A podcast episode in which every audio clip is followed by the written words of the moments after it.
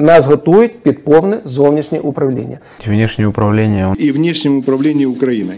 Внешним управлением подрывом государственной безопасности. Я против внешнего управления. Они выполняют темники, которые спускает американское посольство. Вітаю, друзі! Це канал «Є питання». Я Олена Трибушна. Сьогодні вівторок, 3 жовтня. І сьогодні буде про те, як збувається наяву страшний сон відкритих і латентних адептів і агентів Кремля про зовнішнє управління.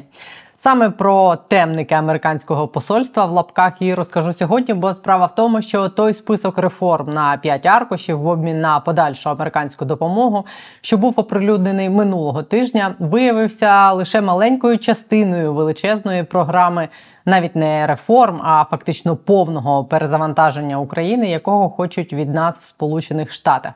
І цей план там склали ще, виявляється, в серпні. А зараз оприлюднили публічно, бо не публічно, ймовірно, не дійшло. Майже ніхто не помітив цього, але ще 29 серпня Державний департамент Сполучених Штатів Америки опублікував на своєму сайті документ на цілих 22 сторінки під назвою «Інтегрована стратегія для України». Зараз розкажу, якого перезавантаження України хочуть наші ключові партнери. Спершу не забудьте підписатись на «Є питання» і маленьке важливе оголошення. Поки країна буде перезавантажуватись, наші військові будуть ще довго потребувати нашої підтримки і допомоги. Сьогодні я хочу оголосити невеликий збір для нашого дружнього підрозділу спецпризначення, який працює на тому самому запорізькому напрямку. Відео про їх трофеї ми періодично викладаємо в нашому телеграм-каналі. Хлопці зараз потребують нашої допомоги в зборі на літак-бомбардувальник для нищення і позицій окупантів, і самих окупантів там, на запорізькому напрямку.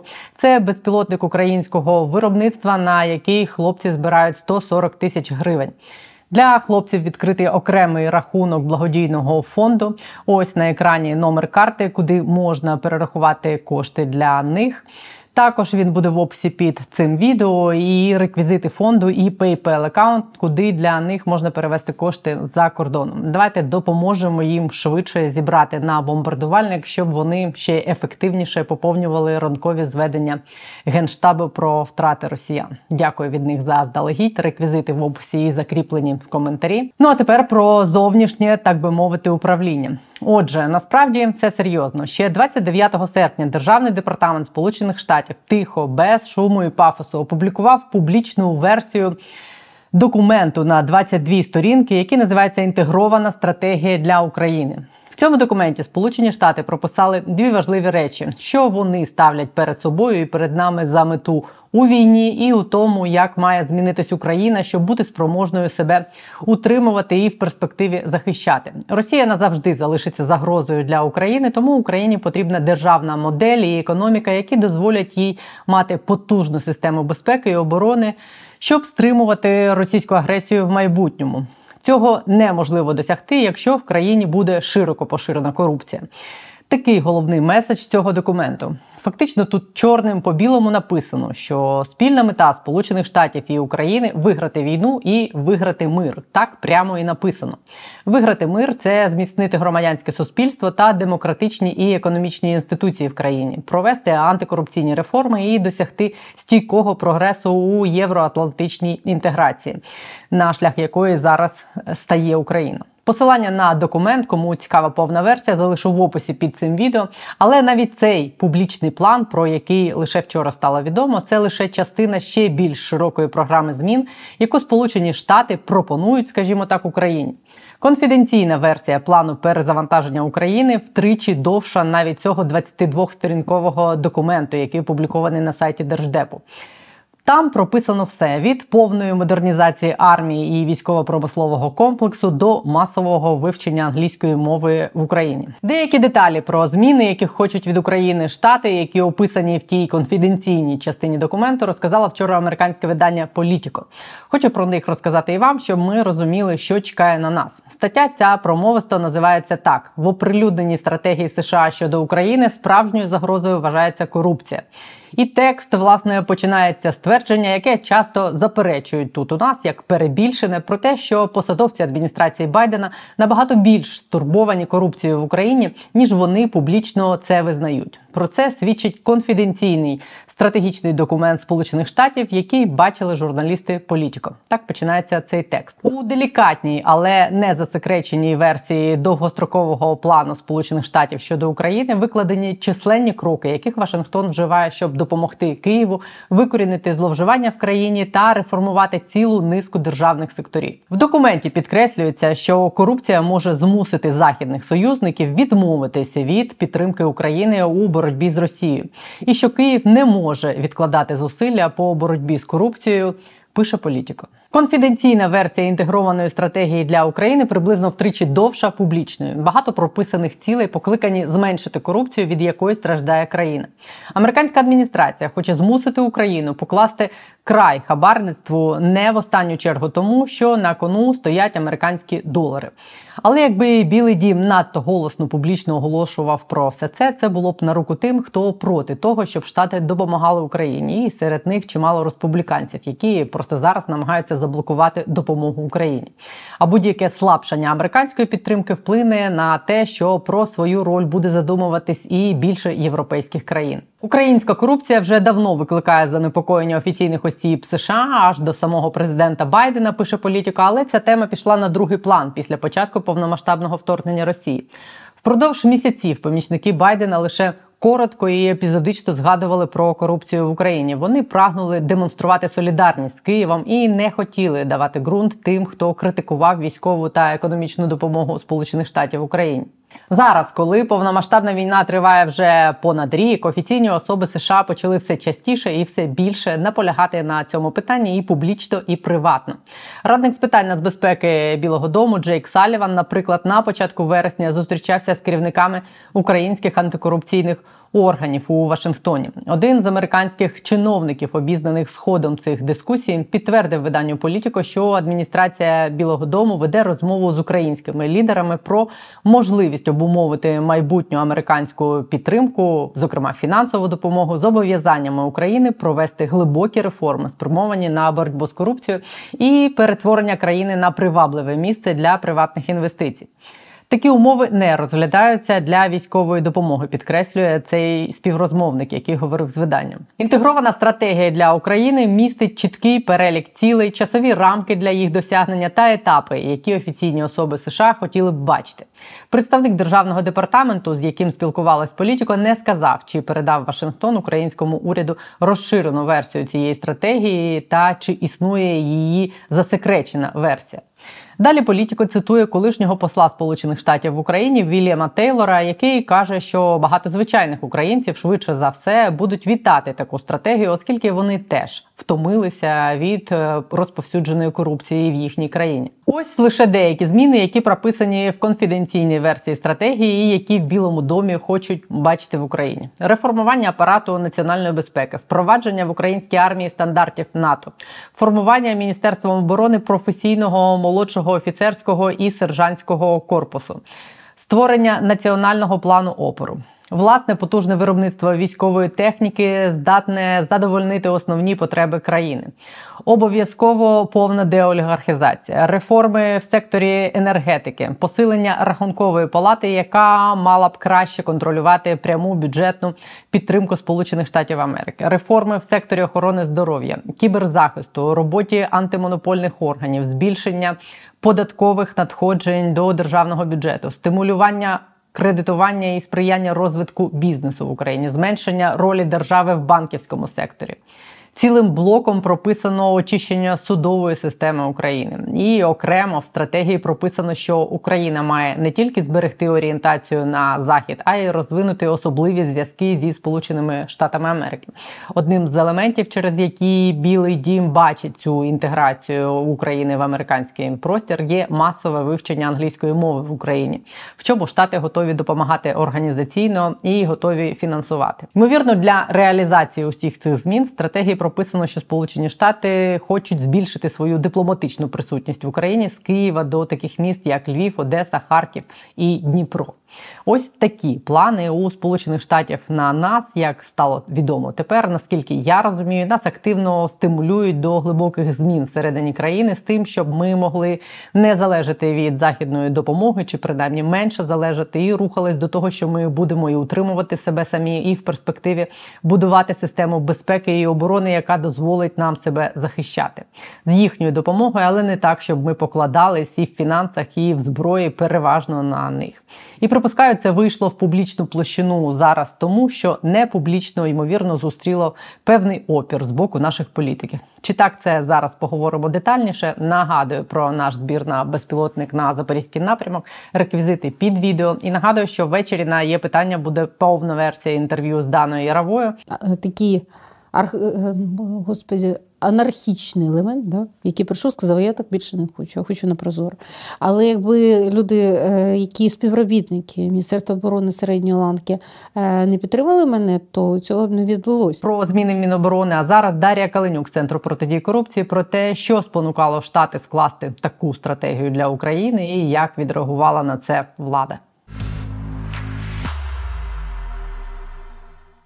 Вітаю тебе, Дашо. Ти розбираєшся і в тонкощах американської дипломатії, і публічної, і непублічної, і в тому, що з корупцією насправді в Україні. Що ти думаєш, і як ти можеш пояснити оці документи, які оприлюднили зараз Сполучені Штати? Я і про той 5-сторінковий документ, який з'явився минулого тижня, і про те, що пише Politico, що є набагато довший документ, який давно вже опублікований ще в серпні на сайті Держдепу, який передбачає ґрунтовні зміни для всієї України.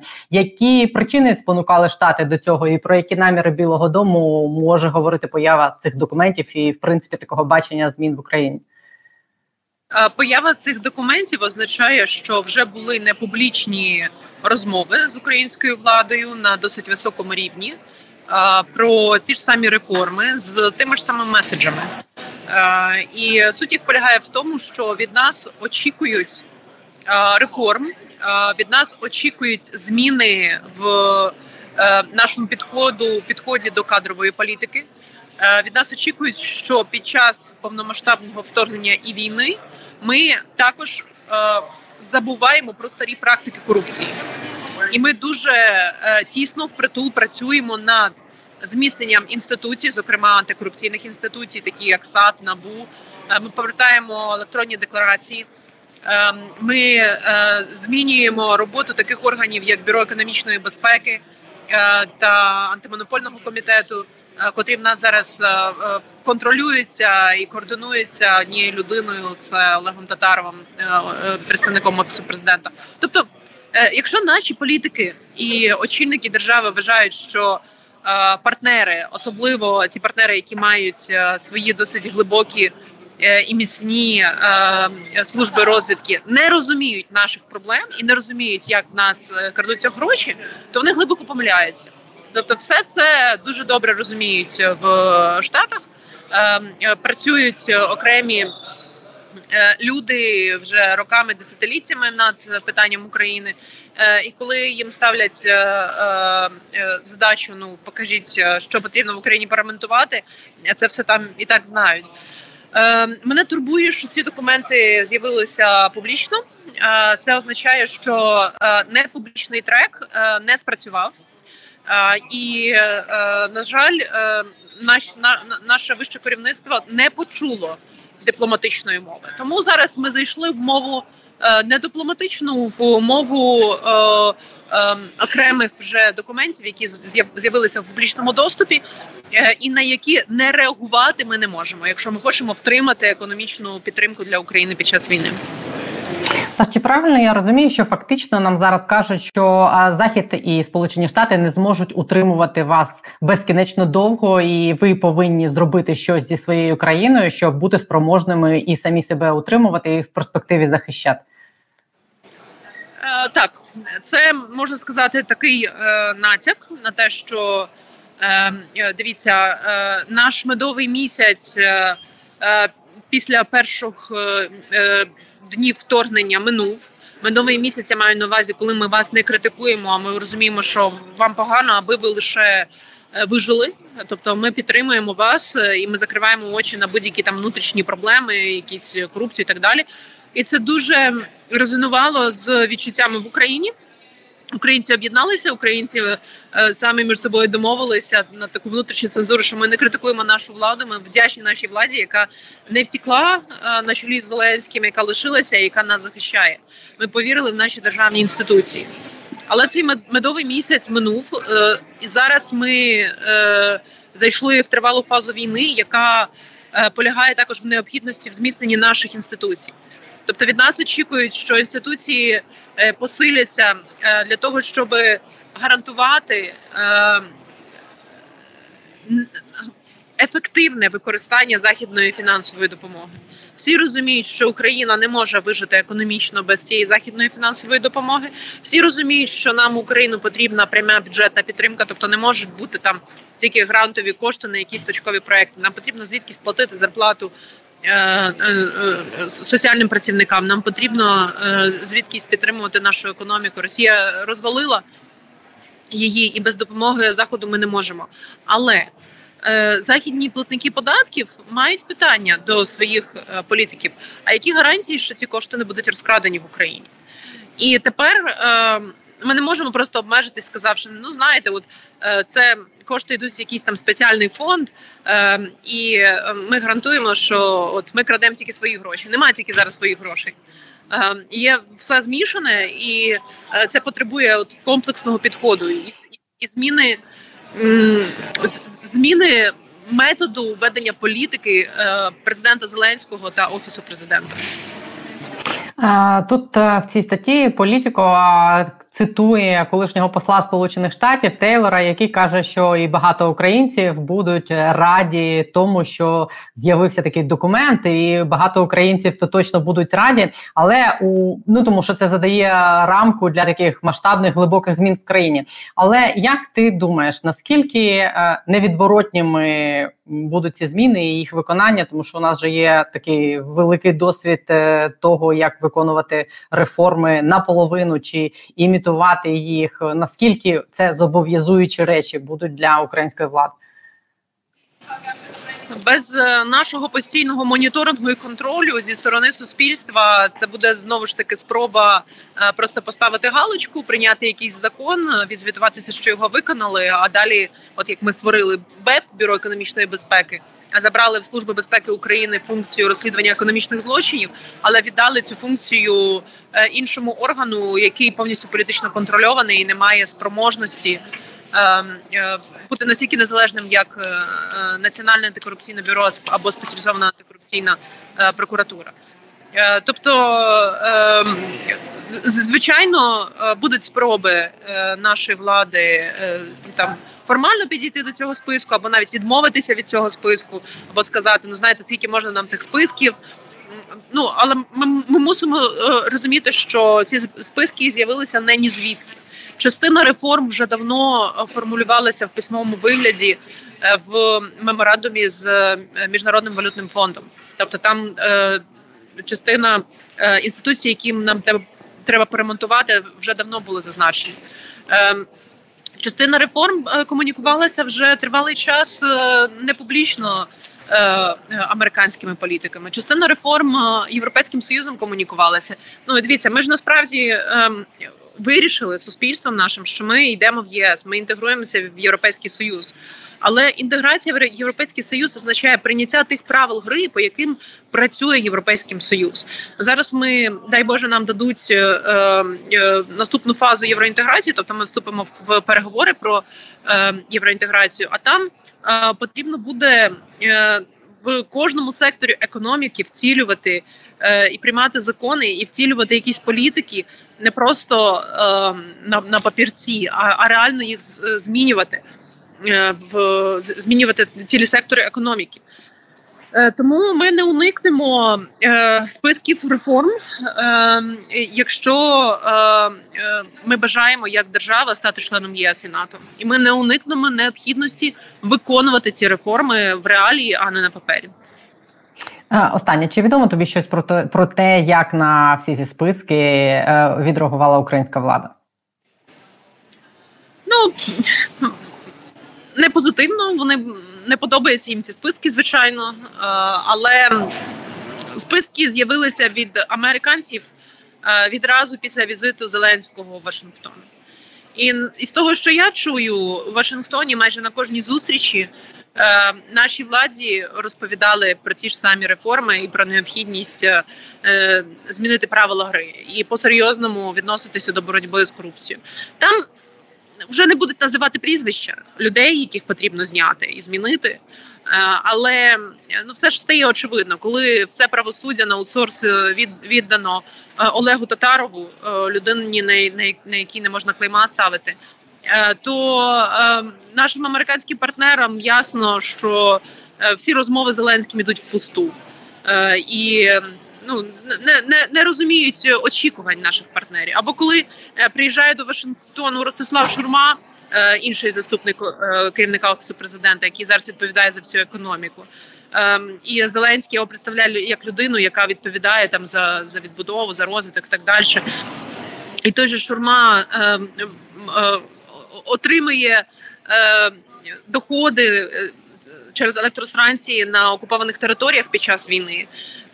І має дуже сумнівну структуру власності своїх екс-бізнесів. Є питання, чи можна довіряти такій людині взагалі економічний розвиток і стратегії України.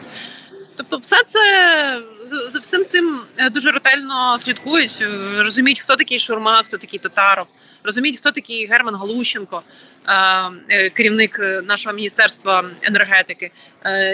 Минулого року міністр провалив підготовку наших трансформаторів і підстанцій до дуже важкої осені і зими.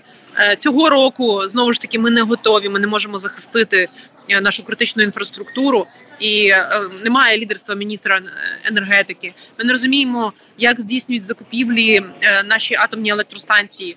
Тобто там купа корупційних схем досі тривають. І наші партнери не розуміють, чому і досі такі люди на важливих впливових державних посадах. Невже немає в Україні ефективних менеджерів, доброчесних, які там не будуть іти красти? Тому відверті були розмови, вони не сподобалися нашій делегації, вочевидь. І потім, оскільки, походу, їх не почули, то догнали публічним списком реформ. І це все дуже серйозно, категорично серйозно, тому що в Америці зараз підтримка України йде на великий спад. В них майже відбувся шатдаун, тобто закриття всіх урядових установ із-за відсутності голосів в Конгресі за допомогу Україні. І 25 мільярдів, які запропонував президент Байден на наступний рік на фінансування військової і економічної допомоги України, Конгрес не проголосував. Це означає, що під величезним ризиком взагалі постійно неперервне надходження військової допомоги з Штатів. Один з аргументів, які розкачують різні праворадикальні, ліворадикальні конгресмени, це те, що нащо підтримувати Україну, воно ж все розкрадається. І нам потрібно доводити, показувати, що, слухайте, в нас є корупція, як і у вас. Бачите, вашого сенатора Менендеса взяли на хабарі нещодавно. Ось. Але і в нас голову Верховного суду взяли на хабарі. Тобто це означає, що працює інфраструктура антикорупційна. Це означає, що ми визнаємо наші слабкі сторони і працюємо над ними. І нам критично важливо до цих списків ставитися серйозно і далі рухати зміни і реформи. Бо без підтримки Америки, особливо військової підтримки, ми програємо війну, програємо її дуже швидко. Рухати реформи з такими людьми, про яких ти сказала, там Татаров, Шурма, можливо рухати реформи, чи потрібно перезавантаження уряду, по-твоєму? Я вважаю, що доки Олег Татаров на посаді заступника керівника Офісу Президента відповідає за все правосуддя і координує роботу всіх правоохоронних органів, ніхто в Штатах не буде сприймати Зеленського всерйоз як людину, що готова боротися з корупцією. Але це не одне прізвище. До Шурми аналогічне ставлення, до Галущенка аналогічне ставлення. Ось ми побачили позитивні зміни в Міністерстві оборони. Вони дуже позитивно були сприйняті нашими партнерами. є ряд вимог в списках реформ і стосовно Міністерства оборони, стосовно того, як Міністерство оборони закуповує зброю, товари і послуги. Очікується підвищення підзвітності, прозорості цього процесу. Тому нам є чим похвалитися вже, нам є чим відзвітувати. Подивіться, ми зробили, причому ми це зробили під тиском українського суспільства, яке вимагало змін в Міністерстві оборони. Ось, але цього мало.